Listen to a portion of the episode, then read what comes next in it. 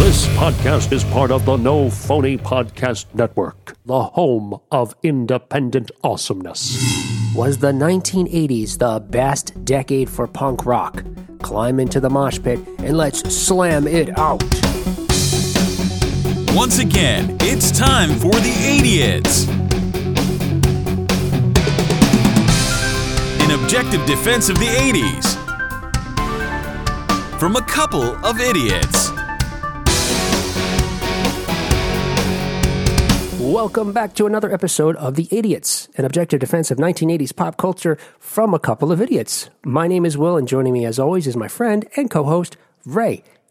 How's your day going? Good. I weren't sure if I was going to ask you or you're just going to volunteer how nope, you're doing. I'm going to jump right in and ask you. That's fine. Great. And a little later, we'll be joined by our guest, Dr. Kevin Mattson, to discuss whether or not the 1980s was the best decade for punk rock. But before that, let's get caught up on 80s news.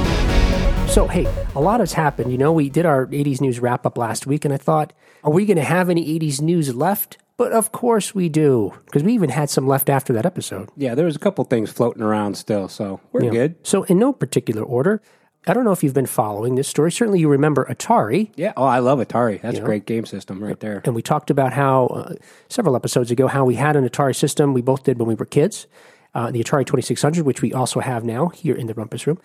But you may not be aware that Atari, at least someone calling themselves Atari, having the owner of that owning that brand, had announced, I guess it was probably a couple of years ago now at this point, that they were coming out with a new Atari console. It, they need to get on that because I think it'll be awesome. Yeah. Because, you know, Pong, you got to bring back Pong as like the, uh, not a game, but as the, uh, when you turn it on, Yeah. it just shows you Pong. And it's like- loading. Yeah.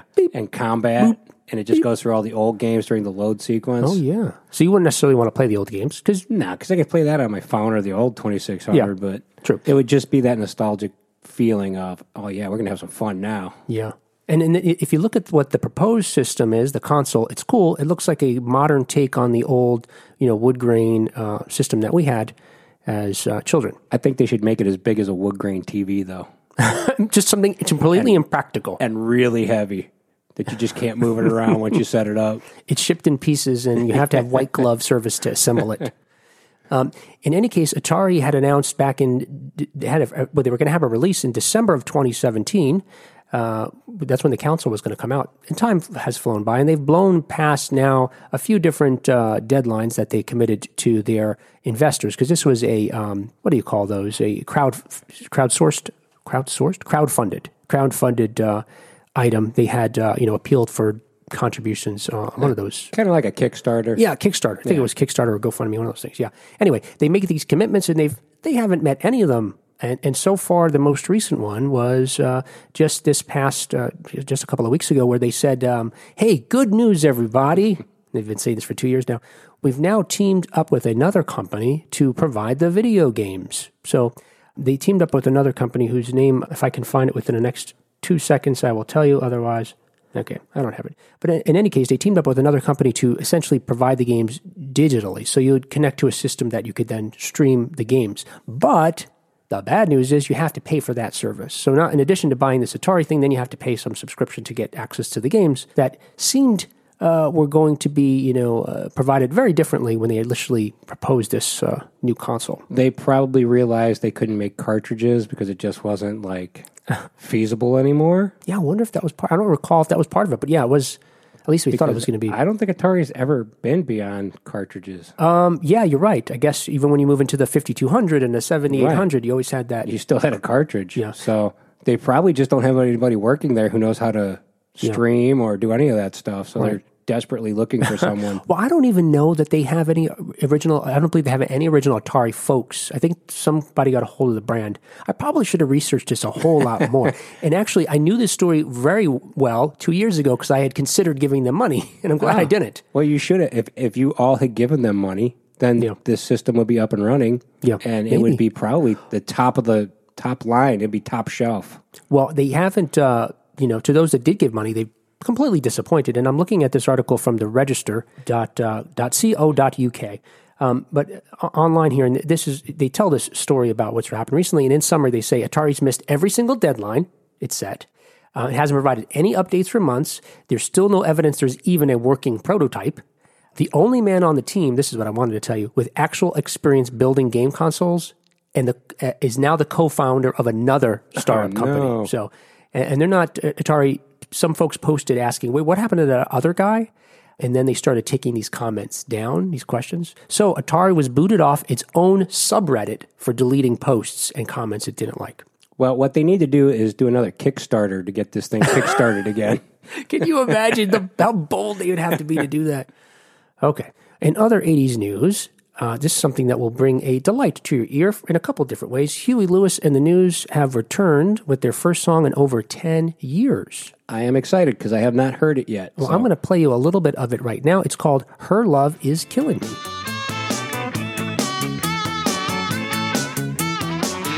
so far, so good. Yeah. So far, it's, I mean, it's what you'd expect from Huey Lewis in the 1980s. Yep. He sounds just as good as ever. Right? I mean, that could have been something off of sports. Yeah, which I just listened to at work the other day. Yeah. Now, as if you if you remember, uh, just about a year ago, Huey Lewis announced that they they had to cancel their tour because he had uh, was experiencing sudden hearing loss. And he was later diagnosed as having Meniere's disease, which is this terrible disease. The, the hearing issues are only one element of it, so we certainly wish him the best. But while the, this prevented him from performing live, surprise, surprise, they still were able to go into the studio and record this this new album. Yeah, I, uh, I'm assuming he just would have to have his headphones jacked way up so he could hear better. But his voice is going to be as good as ever, no matter what you do. I would assume until it crackles and Yeah. and shits the bed on him. Yeah. but that sounds amazing. That could, like you said, that could have been on any one of the albums in the '80s. Yeah. Yeah, and the good news is, uh, you know, there's a whole album of songs just like that coming in in 2020. So, you know, it reminds me, have you had suggested they should have gotten Huey Lewis for the Back to the Future musical, They still should. you know, and maybe at the time he was still figuring out what was going wrong. So, Like you informed me, they could just throw it away and have him do it again sure, they might have halfway some. through the show. Well, yeah. which is something I learned about the theater. I don't know if I said halfway through the show, but yeah. So usually when they get a show, finally they start to uh, actually, you know, uh, really workshopping it as they get closer to production. They may find songs that don't work, but you're right. During previews, there's been situations where they find a song doesn't work, the audience doesn't connect with it, so they scrap it or change some lines. Like what? The, that's it's similar to what they do with that movie Best Defense. Best defense, yes, It's yes, the same thing. Oh my goodness, yes, right, yeah, yes. Listen to our Eddie Murphy episode to know what we're talking about. Well, they already did. I'm assuming if Okay. they're on this one. So. Yeah. And if this is the first one you're hearing, well, awesome. Welcome. Uh, speaking of Eddie Murphy, though, we've got a, two bits of Eddie Murphy news that are super exciting right in the wake of our, you know, exciting uh, Eddie Murphy podcast just a couple of weeks ago. One of them is that Eddie Murphy, and, you know, we talked about this briefly. Um, again, we were talking about his, his stand up material, was that. Um, in, in, in 1996, I believe it was, he had issued a letter apologizing for some of the material in some of his earlier, stand up. And then again, now being interviewed with Vanity Fair about his upcoming um, film about Dolomite, which is uh, it's a Netflix film called Dolomite Is My Name. He uh, once again expressed regret uh, of some of the material he had in Raw. He's saying, quote, I was a young guy processing a broken heart, you know, kind of an asshole. So they showed him some clips of his material, and he was even put off by it, uh, saying that he was a different person then. I'm sure he's going to come up with some really good stuff. So I'm not really worried about it. So some more again, some more exciting Eddie Murphy news. So not only is uh, he coming uh, out with this new film Dolomite, Dolomite film, which if you haven't seen the trailer, it looks pretty good. I'm only roughly f- familiar with the story of Dolomite, who was uh, you know uh, a stand-up comedian, and also someone some that some consider the uh, I don't want, want to say godfather of rap, but an early rapper in a sense because he delivered some of his material in a in a kind of a, what we would think of as rap today. Huh. I assumed that Dolomite was a pimp. I Uh-huh. Well- really did. I thought this was a movie about him as a pimp again, like Velvet Jones. Right, right. Well, um, Dolomite is actually a character um, that, um, so there was actually uh, a stand up comedian who, uh, and again, if you look at the trailer, you get a sense for this story pretty quickly. But um, there was a comedian, Rudy Ray Moore, who created this character of Dolomite. Yes, and Dolomite might have been a pimp. He certainly, uh, seeing you know some of the clips of the old Dolomite films, yeah, he, he sort of dressed like what you'd consider a pimp back in the seventies, and um, but that was his alter ego in his some of his acts and uh, in these films. I'm sure it'll be awesome. I mean, you know, if it's as good as most of his other movies that were made in the 80s, it'll be fantastic.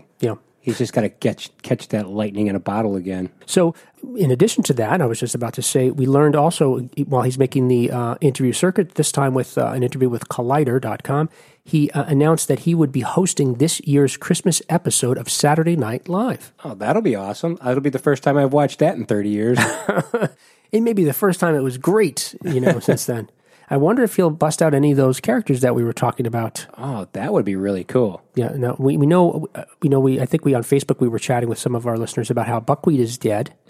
But Duck, Buckwheat actually came back, and it turned out Buckwheat had faked his own death. So Buckwheat could be back. Yeah, he could bring all of them back. I mean, it's Eddie Murphy. You never know what he's going to do. And um, the other bit of exciting news is not only is he returning to Saturday Night Live, but during this interview, he also said once coming to America 2, which is coming, is done, he is going to start working on Beverly Hills Cop 4. Ooh, well, that will be interesting. Yeah. So um, the uh, you know they've tried this many times before, and uh, there was a I don't think it ever made it to air, but there was a Beverly Hills Cop uh, sh- pilot shot for television, I think for Fox, and I think Eddie was to play the chief of police on this show, and maybe not even be on every episode. I think he was on the certainly on the pilot, and um, uh, the actor's name is going to escape me. Who's playing? I think his son. Axel Foley Jr. or something was to be the you know the new star of that uh, franchise, but it did, never went anywhere. I was going to say that sounds horrible, and I'm glad that never went anywhere. Some ideas, you know, is there? I have no problem with them throwing the ideas out there, but some of them just sound really silly, and that's one of them. Yeah. So that was it. And Anyway, another comment about that?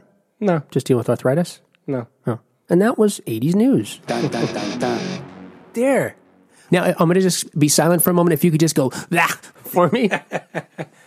After that beautiful performance, All right, you just want to leave it at that? Yeah. Okay, all right. So, as you know, a little bit later, we'll be speaking with Dr. Kevin Mattson, professor of contemporary history at Ohio University, about punk rock in the 1980s. In the meantime, right now, we're going to talk about punk rock, and our recollections, experiences, understandings about it. And uh, I'm going to look to you later and now to help lead this discussion because you are our resident, you know, Yes. non hip hop, every other genre of hip other than hip hop music expert. So I will start with this very non controversial question, which I may mm-hmm, put to the mm-hmm. professor later too. So I don't know anything about punk rock. Isn't it true that punk rock began with the Sex Pistols in the 1980s? no, oh. that is not true. Oh. That's what someone told me. But what you really need to know is punk rock started with the Ramones, 76. That's the release of their first album. That's the first punk album. They're the first punk band, even though they call themselves rock and roll band. And you have the Sex Pistols. Okay, we can throw away everything else from the 70s, pretty much. Well, okay. I mean, there's bands that started in the 70s, but we don't recognize them really until they get into the 80s. So understanding what I've read, because you suggested some things, I uh, some documentaries I, I watch and things to read, and I did do that. I don't have the retention for it that you do, but some of the uh, in- some of the things I found interesting were okay. What is punk rock? Punk rock is just loud, Right. and you can sing about what you want, and you can just be who you want to be. So you can have punk rock is bands like the Ramones, the Misfits, but then you've got the Dead Milkmen, the Violent Femmes.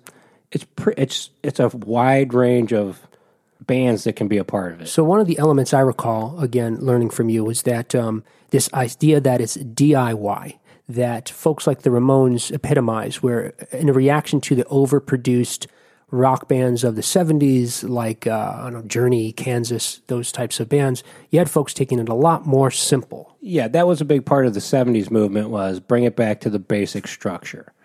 But then in the 80s is when your DIY really explodes because nobody would sign a punk band in the 80s. So they just said, well, we're going to make our own labels, we're going to make our own tours, we're going to sleep on everybody's couches across the country, we're going to have a network. And it made it about halfway through the 80s. But I'm assuming that's a lot of the stuff the professor wants to talk about later. So I, I want to be careful what we talk about because I don't want to double up on Yeah, and his So- his his book, and I think we'll be free to talk about his book. it- It's it's um, the subtitle implies that it is going to talk about the connection of politics and culture and and punk rock in the 1980s. So what I thought was interesting, this idea of DIY and even uh, how punk rock seemed to be an evolutional reaction to rock and roll music. That and some of the uh, information that uh, we, I looked at was that you can look at songs in the 50s even, um, like Link Wray's Rambler. Rambler? something like that. Yeah, or or, or um, okay, I always forget this guy. Bam, bam. Yeah, or, or Rebel Rouser by um, shoot Eddie Eddie um, no uh, Duane Eddy by Duane, Duane, Eddy. yeah. Um, this idea that you could well th- those are a little bit different in the sense that um, in any case you've got just a few instruments which you know Buddy Holly just had a few instruments but you pick up the tempo poke a few holes maybe in your amp Yep. get a more a rougher sound more distorted over modulated sound and you've got what essentially is punk rock even back then even though we didn't know it as, as punk Right. rock yet They were yeah, they were just rebels running around doing their thing. so when do we start thinking of it as punk rock Um, late seventies. Okay. that's when it really takes shape, and then it they transform it into a new wave to make it more acceptable. But and that's when the punk goes underground and changes into its own thing. Because in the early days, you had like Blondie was a part of the punk scene, right and that's ridiculous. And why do you say that? I mean, does it meet the elements we're talking about? Uh, you know, fast tempo, sing about whatever you want. Obviously, that's easy to meet. Um, DIY. Um, hot blonde chick in a pop band, but plays at CBGBs and knows all the punks. I would compare this similar to my band used to play with a lot of death metal shows. yeah, We would do mop up duty at the end.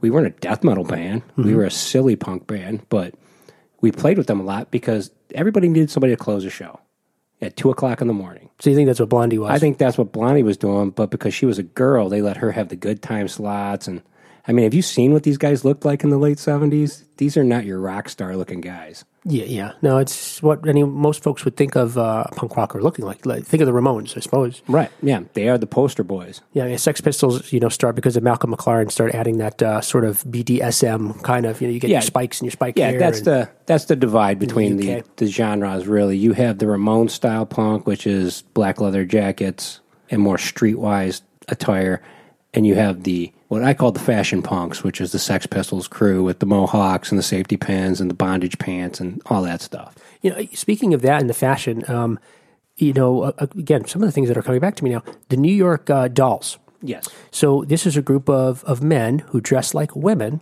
Yep. Mm-hmm. uh, led by uh, David Johansen, who I didn't know he was a New York doll. I mean, that's You know him as Buster. yeah. So um, Buster Poindexter, Mm-hmm. uh, Buster. It is interesting that he would go from dolls to Buster Poindexter in a sense, not in the sense that he would be a character, I guess, but that someone that did punk rock did these sort of uh, what was that? Hot, hot, hot was kind of Yeah, like a, a, it's a great song. yeah, it's a good, song, but um, Well, once again, I'm sure he likes to eat and have a place to live, so he had to come up with something new. But it, what occurred to me in seeing and learning about the dolls was that um, they seemed like a uh, predecessor, maybe not, to, to glam metal of the 80s. Well, yeah, they also influenced punk quite a bit because those bands saw them play and saw them like they're doing whatever they want. We should do that too. And they have what they and this is like Johnny Ramone would always say, uniform. Yeah. We wear uniforms on stage. I don't ever want to see you without your black leather jacket. So that's interesting to me because that suggests that maybe the Ramones were at some point not wearing jeans and black leather jackets. I can't picture that at No, home. they uh yeah, they they started out that they actually they went and they looked in their all their closets and they said, What do we all have that looks the same? Well, we all have black leather jackets. Check. Check. We all got ripped blue jeans. Check. And we all got white tennis shoes. All right, everybody, you're going to wear those. That's our uniform. That's every day from now on. I don't imagine that they were coming off stage and then changing into three piece suits, though. No, I'm assuming that they just. Pardon me. yes. As they work their, work their way through the mosh pit. No, but you'd be interested. Um, Dee Dee eventually tried to be a rapper. Oh. He was Dee Dee King for a while. He has an album and everything. No. I And, uh, definitely got to hear this. And Johnny Ramone used to fine him for showing up without his leather jacket and stuff because he'd have the ghetto, you know, Come on. and all that. You Oh, have yeah. a Kangol hat on and Oh, gazelle yeah. glasses. Yeah, he was really into it. And he would get in trouble with Johnny because Johnny ran the band and he'd fine him for wearing stuff like that when he'd show up at the concert and he'd have to change into his Ramones Right. gear. Get your uniform on. That's funny. I've got to hear it. I imagine it's awful. Oh, it's horrible. Yeah, I mean the Ramones are great. Dee, Ram- King. Mm. And the funny thing is, is Dee Dee writes all, almost all the Ramones songs. Oh, so maybe he wrote some good rap songs. He just Eh, He just did not perform them Hmm. well. But his love of it is what makes it cool. and the Ramones are certainly one of the bands that I- you know. I didn't know a whole lot about punk. You know, my my, my question at the beginning here, uh, which again I might repeat that for the professor just for fun because I, I would You imagine imagine he'll disagree. The question about the Sex Pistols is is hides a truth in the sense that I didn't know much about punk rock, so I knew Ramones and I knew Sex Pistols, and quite honestly, I didn't know who, you know who started who begat what or you know who started first. Um, I've come to know now that the Ramones dropped that album, and then within a week, we had, I think it was within a week or so, the Sex Pistols were performing in the UK. So, Yeah, from from what I've read and seen, the Ramones actually toured England, and just about every person who's in a punk band in England saw them play and started a band like that evening. Like Right. everyone in the crowd just said, "All right, you're a drummer, you're a bass player, we're a band now." We're going to count off numbers one, two, three, four. And you keep going over, all the ones get together. And, and if they can do it, we can all do it. so yeah, that was my first awareness was Ramones and Sex Pistols, and, and you know I did like their music, um, but I didn't. Well, I guess as I got older, you start hearing about Dead Kennedys and um, Black Flag, Black all Flag, those great bands. yeah, and those folks. And um, you were mentioned CBGBs, but I guess we should pause a moment and say that that's so that's a, a club that was in the downtown area of New York City where a lot of these bands performed, and they performed there before they had record deals, before anybody knew who they were. You had Blondie, like you said, Ramones, uh, Talking Heads were there. Would you consider Talking Heads punk rock? No, but they were a part of the scene, just like everyone else. So, so was television. Uh, a lot of I don't consider a lot of those bands punk rock, except for the attitude, and they were a part of the scene. Right. Like I said, you can have all kinds of different bands come together and play at the same club, but eventually you have to figure out what they are, like Talking Heads. Yeah. They Psycho Killer, yeah, that's kind of a punk song. But once again, when you see how talented those guys are and their music evolves, they're not really a punk band. Punk bands don't really evolve. They kind of stay where they are. You remind me that on that one uh, one of the documentaries they talked about the Clash and what was and asking the question. you roll your eyes at me. Whether the Clash was a punk rock band. So you go from let's see, what's an early Clash song? Um, London Calling. okay, London Calling. That's what would be more considered, I guess, their sort of a punk yeah, era. White Riot, yeah. And then I think I think you're reminding me one of the criticisms um, criticisms of them. No, actually, maybe it was a compliment by um, Henry Rollins. Actually, that Clash was amazing because they did evolve. Yeah, I'm not saying the Clash isn't amazing and that they're that they're evolving was a bad thing, but I just don't think they were ever a punk band. Yeah. I think they were already on their way to a different place because they were so talented. They didn't really fit with the punk rock kind of thing. It's interesting. So you, so you, come, you came back to this twice now. The suggestion that if you're talented, if you evolve creativity, create creatively, that maybe you're not punk. So punk suggests that you're what, sort of the same sort of style uh, and I think with punk, you kind of you already know you're limited, hmm. and you're doing it because you love it, not because you think you can get to another level. For me, that's what it is. I can't play heavy metal. I can't play hair metal, but I can do this because I've already reached as good as a guitar player as I'm going to be, and I could do this for 20 years. I don't care. I do it because it's fun, and I have a message, and I get to hang out with my friends and drink beer. And I think that's more what punk rock is about the message and those people who don't have super talent. Like if you were to, if I go see a band and they're a punk band and their guitar player's just shredding the crap out of a guitar, he ain't staying in that band. yeah. He's gone. Yeah, I guess you don't really hear uh, solos generally in uh, your classic punk songs. Not usually. Well, then that makes me think of something else, though, because we have folks that have, you know, so in the 1980s, we had, uh, we, we've mentioned already some of the most uh, well known, certainly in the punk scene, and some of those are well known on the radio scene, like we talked about eventually, you know, Talking Heads breaking out, Ramones certainly, and Sex Pistols, I think, maybe reached a, a, the sort of level of fame they are because what folks might not know is that they were a short lived band, at least certainly in the original configuration they um sort of the you know typical or, or what we think of as um as stereotypical of rock and roll. I mean, they they lived hard and you know what, what burned out fast. I know there's some kind of Well, I mean, all, the individual members except for the dead one,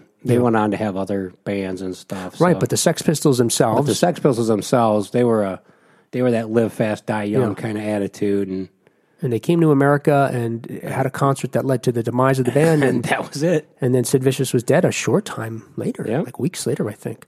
But I think p- part of the allure and sort of mystique around them is sort of that short-lived, you know, Well, that's the same career. Same thing with Nirvana. right? It's at the Twenty Seven Club. Right. Well, that's what I was going to ask you. So, who are current or, or have been uh, uh, punk bands since those of the 80s? Would Nirvana be considered a punk band? I consider them a punk band. Yeah. Just because somebody else labeled them grunge Right. to sell records doesn't change the fact that they're a punk band. Yeah. It seemed like Dave Grohl in one of the documentaries takes issue with grunge, suggesting, like, who, who, who came up with that? We were. Yeah, I have no Punk. idea, but it makes no sense. They're a punk band. They always were. What about Rage Against the Machine? Nah. You know, I would, you know, they're that weird kind of crossover sound, almost into metal almost, because it's just so heavy. Yeah. Again, I'm And trying, once again, they got a lot of talent in that band. yeah. I was, well, I was just thinking their guitarists can shred, so maybe not. Um, what about Green Day? in my opinion, Green Day pretty much invented emo punk in their early time, and then everybody made fun of them, and they became a punk band As a result, as a that? result of being made fun of. Yeah. because I know again, again, I'm keep pointing to these different documentaries, and we, we'll, we'll provide links to these different documentaries and books that we've uh, read and re- referenced during this conversation. But um, and one of them, um, Billie Joe takes issue with um, the fact that they were called commercial punk or sellout punk. You know, thinking that we were just punk. Well, if the shoe fits, man. Yeah, if you've got a Broadway musical made about you, If you change your entire musical style because someone tells you you're not punk enough, oh, you probably. I mean, some of their stuff's good, but most of it, they're just ripping off other stuff to be punk. I, you know, I, I didn't notice. I, I guess I'll have to listen more closely to one album if you go back see. to their early stuff, like the 1000, you know, slappy happy hour stuff, the really early stuff, it's completely different than everything you hear from them afterwards. I didn't know that. Because people just said, You're not punk. And they said, We'll prove we're punk. Right. And then they changed their whole style. And then they smashed some things. Yeah, yeah, and smashing things, and but I mean, I like them; they're good, but eh, you know, that's a tough one. I I call them pop punk, Yeah. So which then, is a, which, in my opinion, is a completely different genre. well, yeah, I guess by the different elements that you sort of hit upon that would make something punk, even suggesting that it's pop punk already puts it out of true punk, you know, Yeah, what would yeah. be real punk. Okay, so anything else to add uh, before we uh, speak with the professor? Nope. Okay, very good. So in just a moment, we'll be right back with Dr. Kevin Mattson.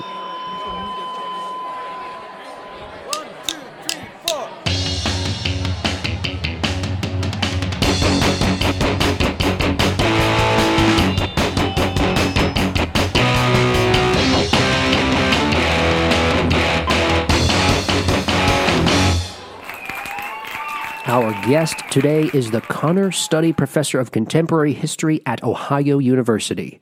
While his writing has appeared in many publications, including The Nation and The Guardian, he himself has appeared in various media, including NPR, Fox News, and The Colbert Report. And as if that's not enough, he's authored a number of books, including the soon to be published We're Not Here to Entertain Punk Rock, Ronald Reagan, and the Real Culture War of 1980s America. Please welcome to the show Dr. Kevin Mattson. Hey, Kevin, how you doing? I'm doing well. Glad to be here. So we're, we're talking today about uh, punk rock. Um, and uh, of course, uh, we'll get to that in a moment. But I wanted to, I pointed out that you're a professor of contemporary history. And so the first, my, my threshold question is, what is that? Because it sounds like a, a contradiction to have something contemporary and also historical. Right. Yeah, that's a good question.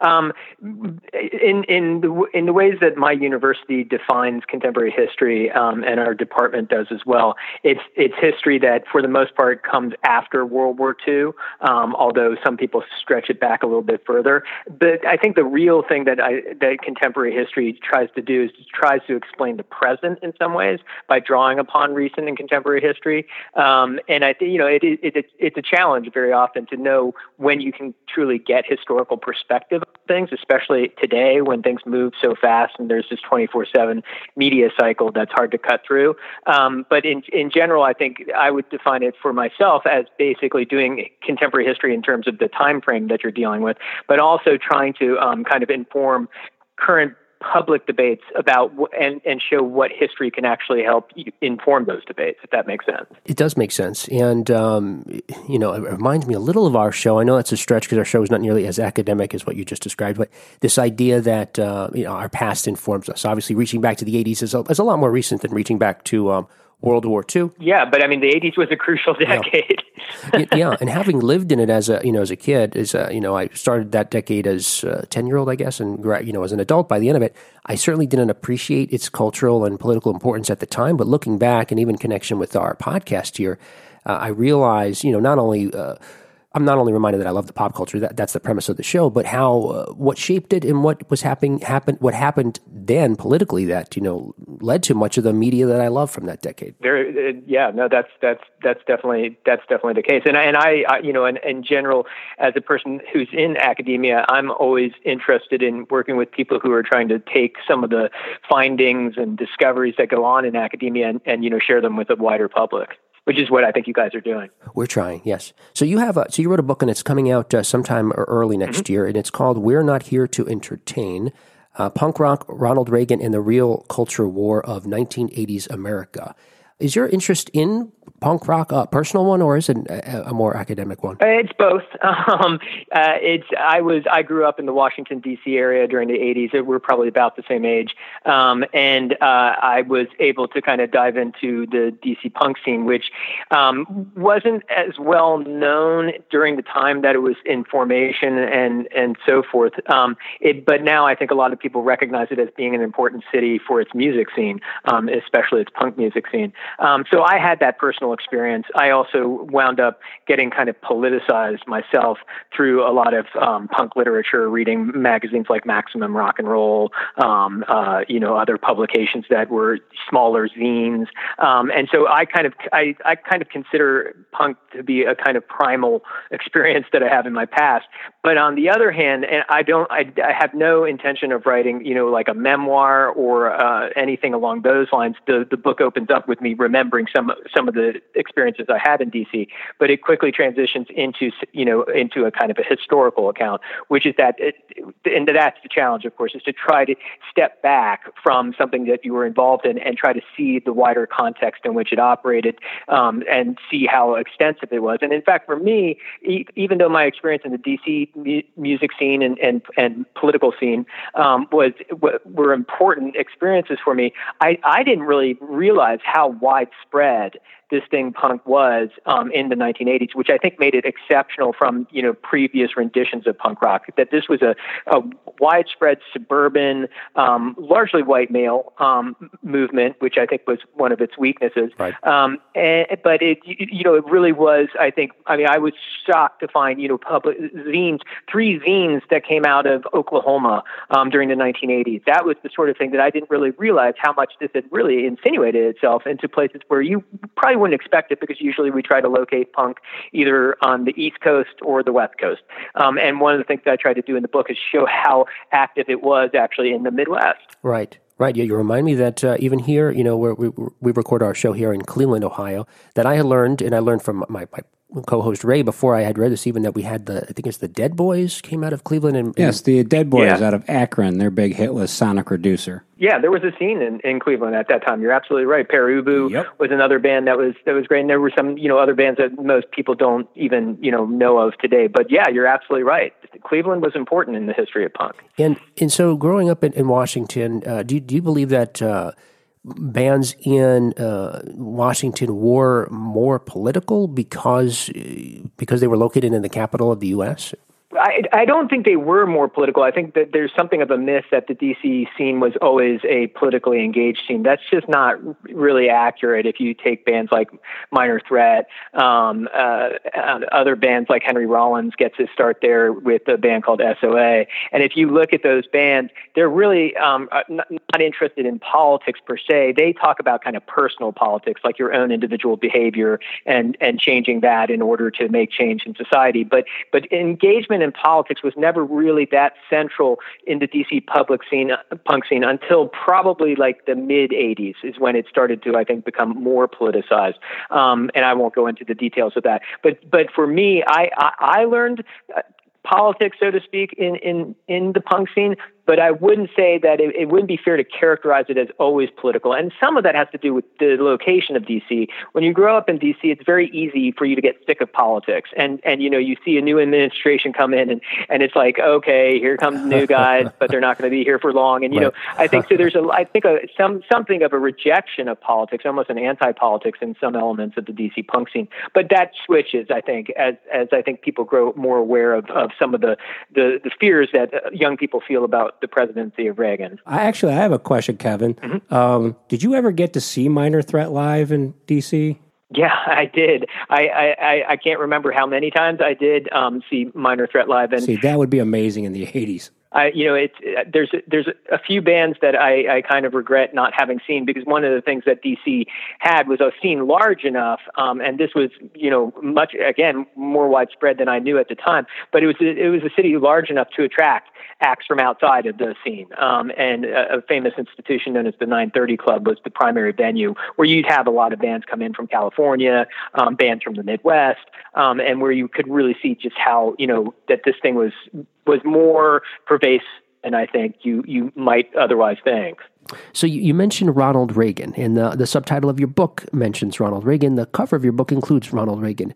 Uh, a few episodes ago on our show, we, we had discussed how the political culture of the 1980s paralleled that of the popular culture, uh, and really beginning, I suppose, in the in the 1970s or late 1970s, in the very at the very latest, um, where you had Ronald Reagan running on a platform of "Make America Great Again," which was you know taking America back to what was perceived as the you know idyllic uh, era of the 1950s. You know, we see that ag- again today, and that's reflected in our pop culture. So you've got uh, films like Grease, which are set in the 1950s, and Happy Days.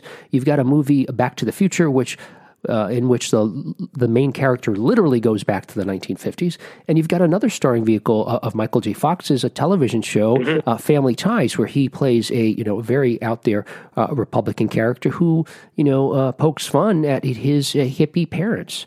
Um, so when you talk about punk rock, was punk rock instead of rejection uh, of that political culture and that pop culture at the time? Yeah, no, that's a great question. Of politics, I would say, and popular culture. I mean, the, the, both the Back to the Future and um, Family Ties were uh, two of Reagan's favorite um, movie television show, um, and he, you know, he he praised it. Um, he praised the the show, and he praised, um, you know, the character of Alex Keaton. So, um, you know, this is, I mean, it's it's not like I I think Reagan tries to politicize popular culture. He's always on the lookout for a movie or a, a celebrity that he can kind of, you know, identify with and tag on to. So, you know, he welcomes Michael Jackson to the White House in 1984 and gushes about how it's such a thriller to have him there. Um, and he actually, you know, his legal consultant, um, whose name is John Roberts, probably sounds familiar to people who, follow the Supreme Court, basically tell him, you know, you can't, you can't do this. You can't shill for, you know, private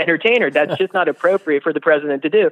Um, and he pulls back uh, sometimes, but you know, he tries to use Bruce Springsteen's "Born in the USA" during his during his reelection drive. He's constantly citing movies whenever he's giving, you know, kind of press conferences, and he he seems to be a president who has a hard time keeping um, track of what's reality versus what's a movie or a television show or or a song, a form of entertainment. And I think that's in some ways what most aggravated. Um, this is my interpretation. This that, that most aggravated a lot of young kids was that this seemed to be a presidency that was based around the principle of entertainment rather than around you know serious confrontation with difficulties. It also was a presidency that was that we we now know looking back was also very much into secrecy and did not like transparency, and that obviously comes around with the Iran Contra um, investigations. Um, but that's that's after the time frame that I, I deal with in the book. Uh, the way you characterize it reminds me of, of my kids. You know, when I start to catch on with something that's uh, popular to them, that's when it's out of fashion. Yeah, that's right. What, what you just said made me think that punk rock was is sort of like that. If if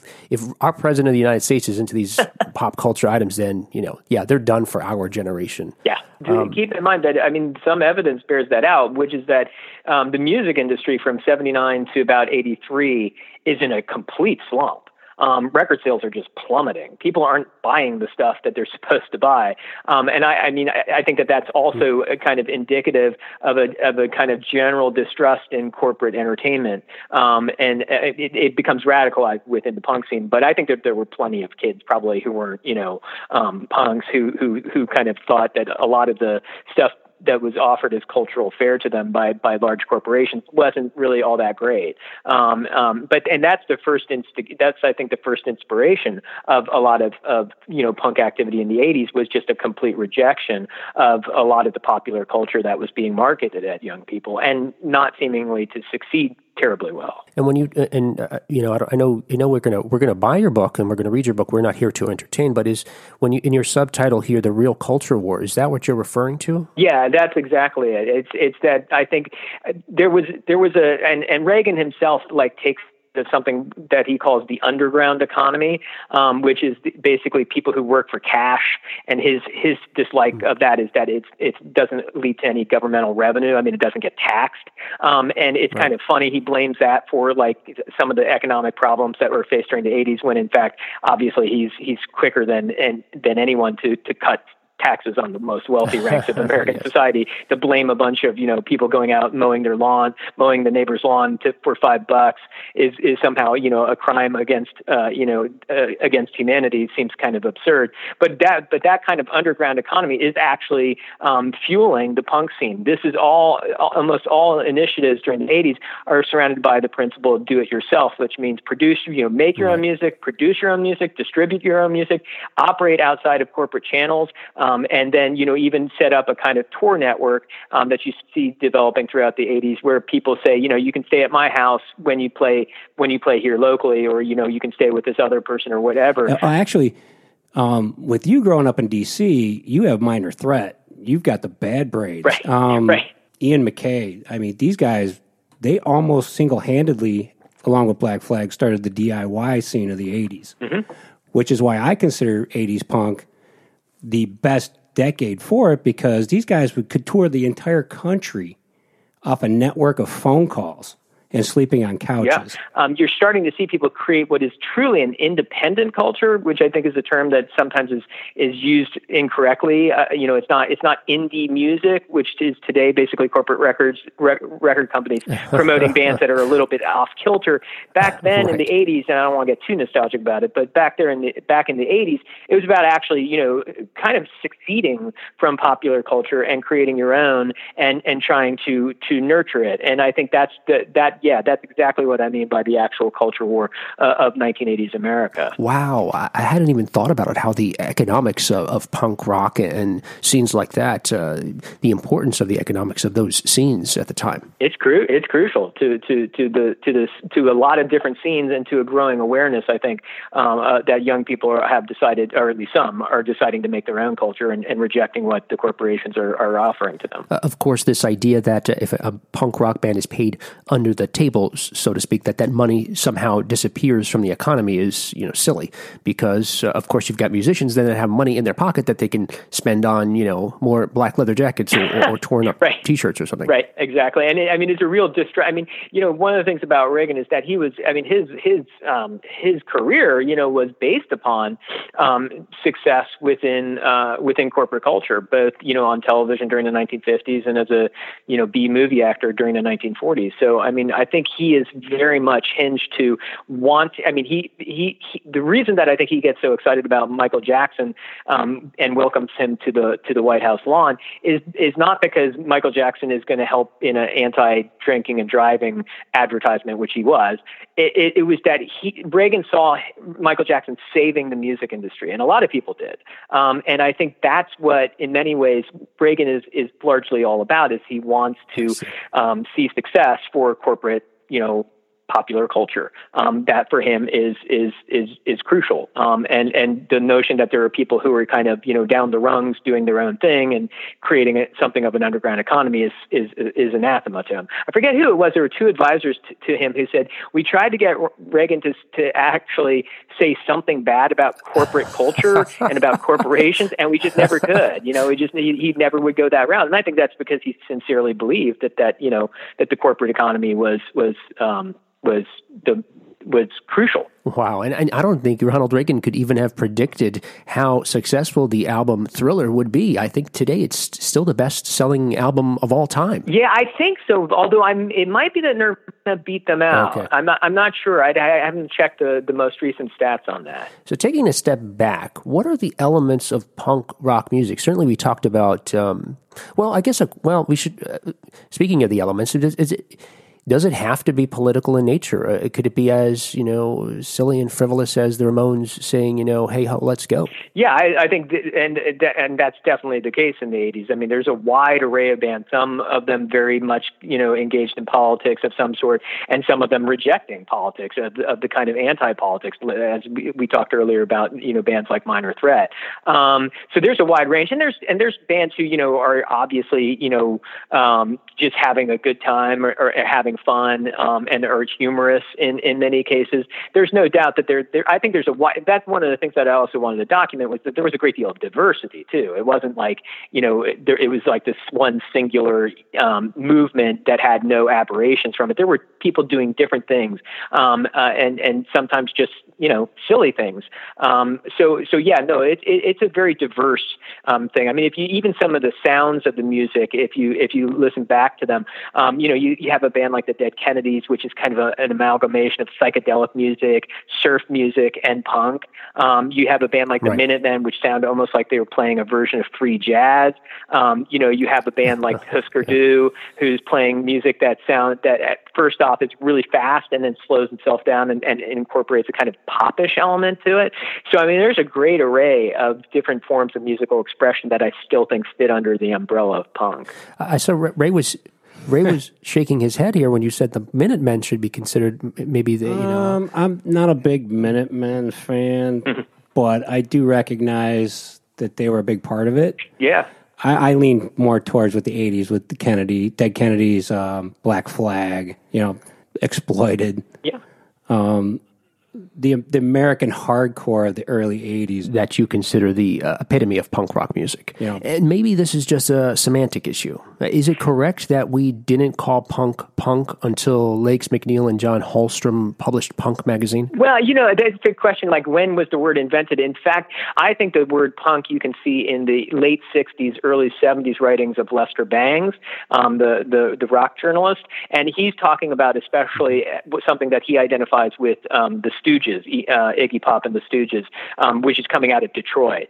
Um, and that that's the first time you see the term punk being applied to. But you know, some people even push it fur further back into the into the 60s. There's references to punk bands that are basically garage bands during the 1960s. So the real like the first. It's it, this is something that drives historians crazy, right? Where's your origin point? Um, it, it's it's hot, hotly debated as to what the origin point was. I would say it goes further back than than Legs McNeil or um, John Holmstrom's uh, publication Punk.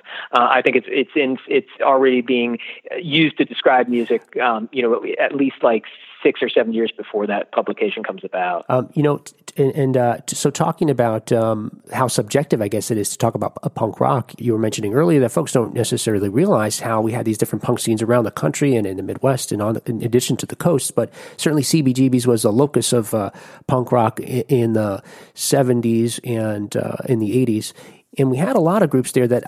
Uh, again, I'd be curious if you if you would consider them punk. And again, I know it's subjective, but you know, you had folks like Talking Heads, uh, Blondie. Yeah, I, I- you know, there's other bands too, like Television, and and the one you re, you already mentioned earlier on was the Ramones, of course. Right. Yeah, I well, I have I opened the book in in large part about uh, on Blondie because you're right. I mean, Blondie, you know, cuts they cut their teeth at CBGBs. They're associated with the other punk bands like you know Patti Smith, Right. uh, the Ramones, et cetera, et cetera, and Talking Heads. Right. Yeah. Ray was saying something earlier in our, our conversation before we called you that uh, Blondie seemed to just benefit from the fact that um, uh, they were able to they were able to perform at CBGBs, but other than that, maybe not actually. Yeah, in, in my opinion, because she was a hot chick, she got a lot of extra benefits out of the scene.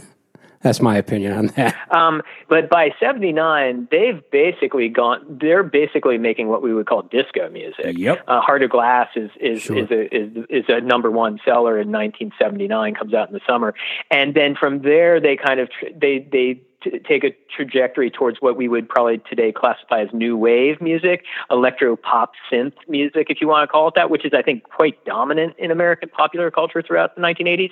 Um, and you know they start to i mean debbie harry starts doing you know designer jeans commercials they're they're trying to break into hollywood I, you know Forgot it- about that. yeah i mean you know they were if you watch the movie roadie um, blondie is is in that movie and they of course then do um, the soundtrack for american gigolo um, with richard gere in the early in early 80s Right. and so you know i think it, what you see on the part of i think there's a kind of a it's not quite a generational revolt within young kids that form the scenes that you mentioned in the 1980s but there's a sensibility that you know punk rock is either kind of you know wilting away bands are either are breaking up or it's becoming successful but in a in a type of in a type of music in a in a style that that a lot of young kids find to be repugnant. It's the, the typical, you know, statement of that band's a sellout, which is a term you hear, a term you Right. hear throughout the '80s in terms of bands who are looking to break big.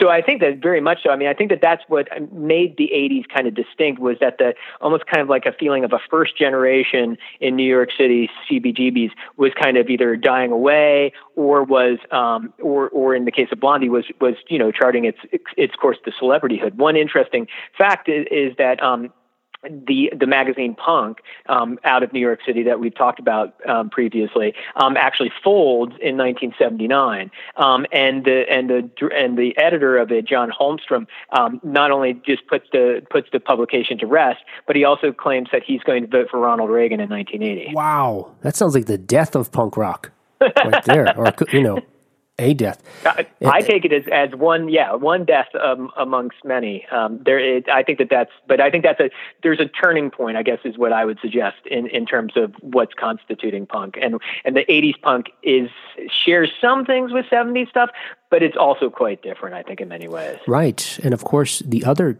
change from the 70s to the 80s, which we, we touched upon in a little bit different way, you know, in addition to this political sh- shift that we saw, we also had a societal shift where we went from. Uh, From a generation of hippies, just you know, twenty years earlier, to a generation of folks who believed uh, that in a different kind of DIY, where where everybody could be a self-made millionaire, you know, where greed is good. But in order to do that, Yeah. they had to you know demonize or, or make a martyr of their younger idealist self from the 1960s so they had to say goodbye or to to their hippie self or even say that that, that aspect of their you know uh, per, their personality or their belief system was youthful and uh, misinformed they had to say goodbye to being a hippie in order to be able to to become a yuppie Yeah, it's a. I mean, I'm sure you've done, uh, you know, shows just on the the this term that you hear during the 80s, the yippies to yuppies.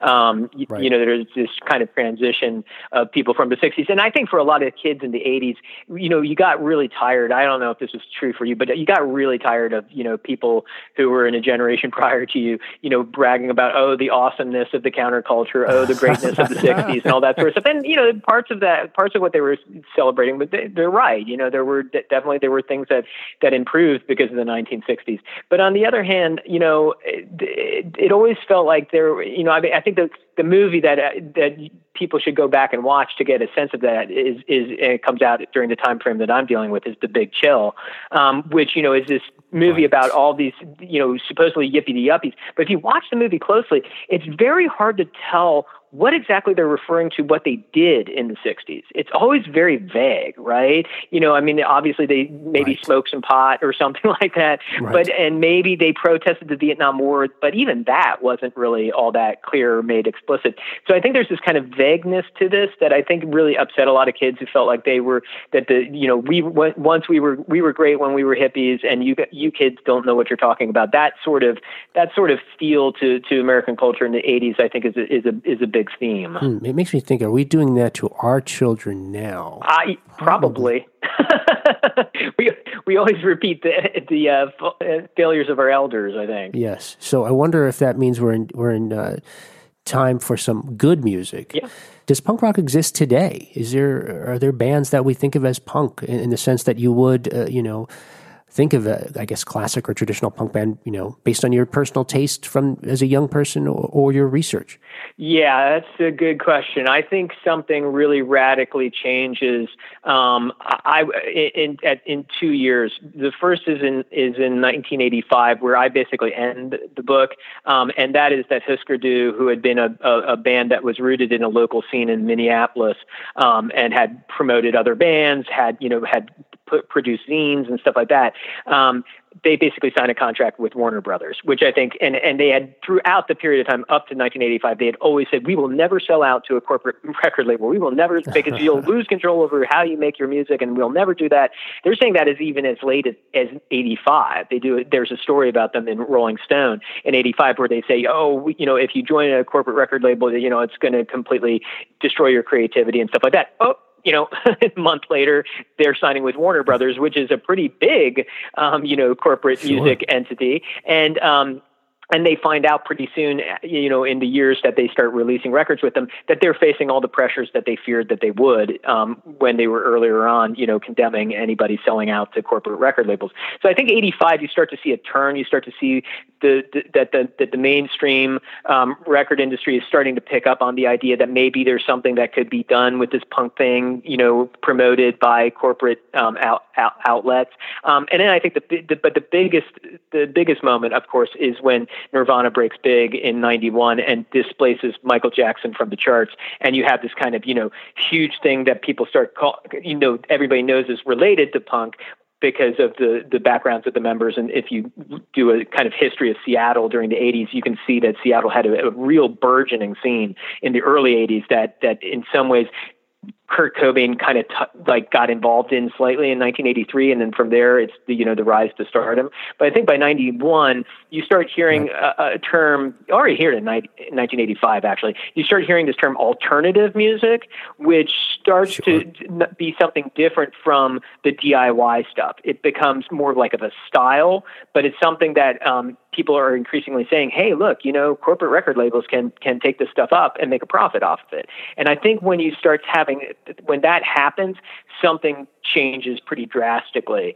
um, in terms of being uh, in terms of thinking about punk. So I'm sure there are bands out there now who sound punk to people, but I would say that it might just be a kind of style or kind of a you know a sub style. Um, and and and again, if if it, I'm sure there are also kids today who are producing their own music in basements and distributing it themselves, probably much more easily now that online. Right. Um, but I think that that the, the the threat in some ways that punk posed to the mainstream music industry during the early 1980s kind of stops when you get to 85 and certainly once you get into the 90s things are uh, things things have changed. That's not to that's not to say that those people don't make good music.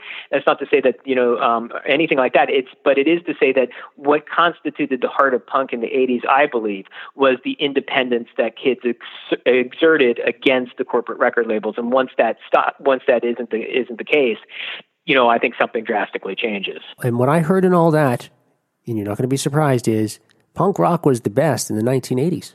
Uh, that I would agree with. Yeah, I, Yes. I wouldn't say that popular culture in the '80s is is, is the best, but I see. but I would say that uh, punk was was at and it, because it was the most democratic. Um, you know, it was widespread. It wasn't. I don't. It, There. It wasn't. It wasn't like an elitist avant-garde sort of thing. So yeah, I, I think so. And I, I still listen to bands like the Minutemen, Dead Kennedys, um, you know, Flipper, uh, bands like that that were that were part of that early '80s world of punk rock. Yeah. Very good. That's all I needed. You know, I should have just asked you that at the beginning. and I could have saved you the effort.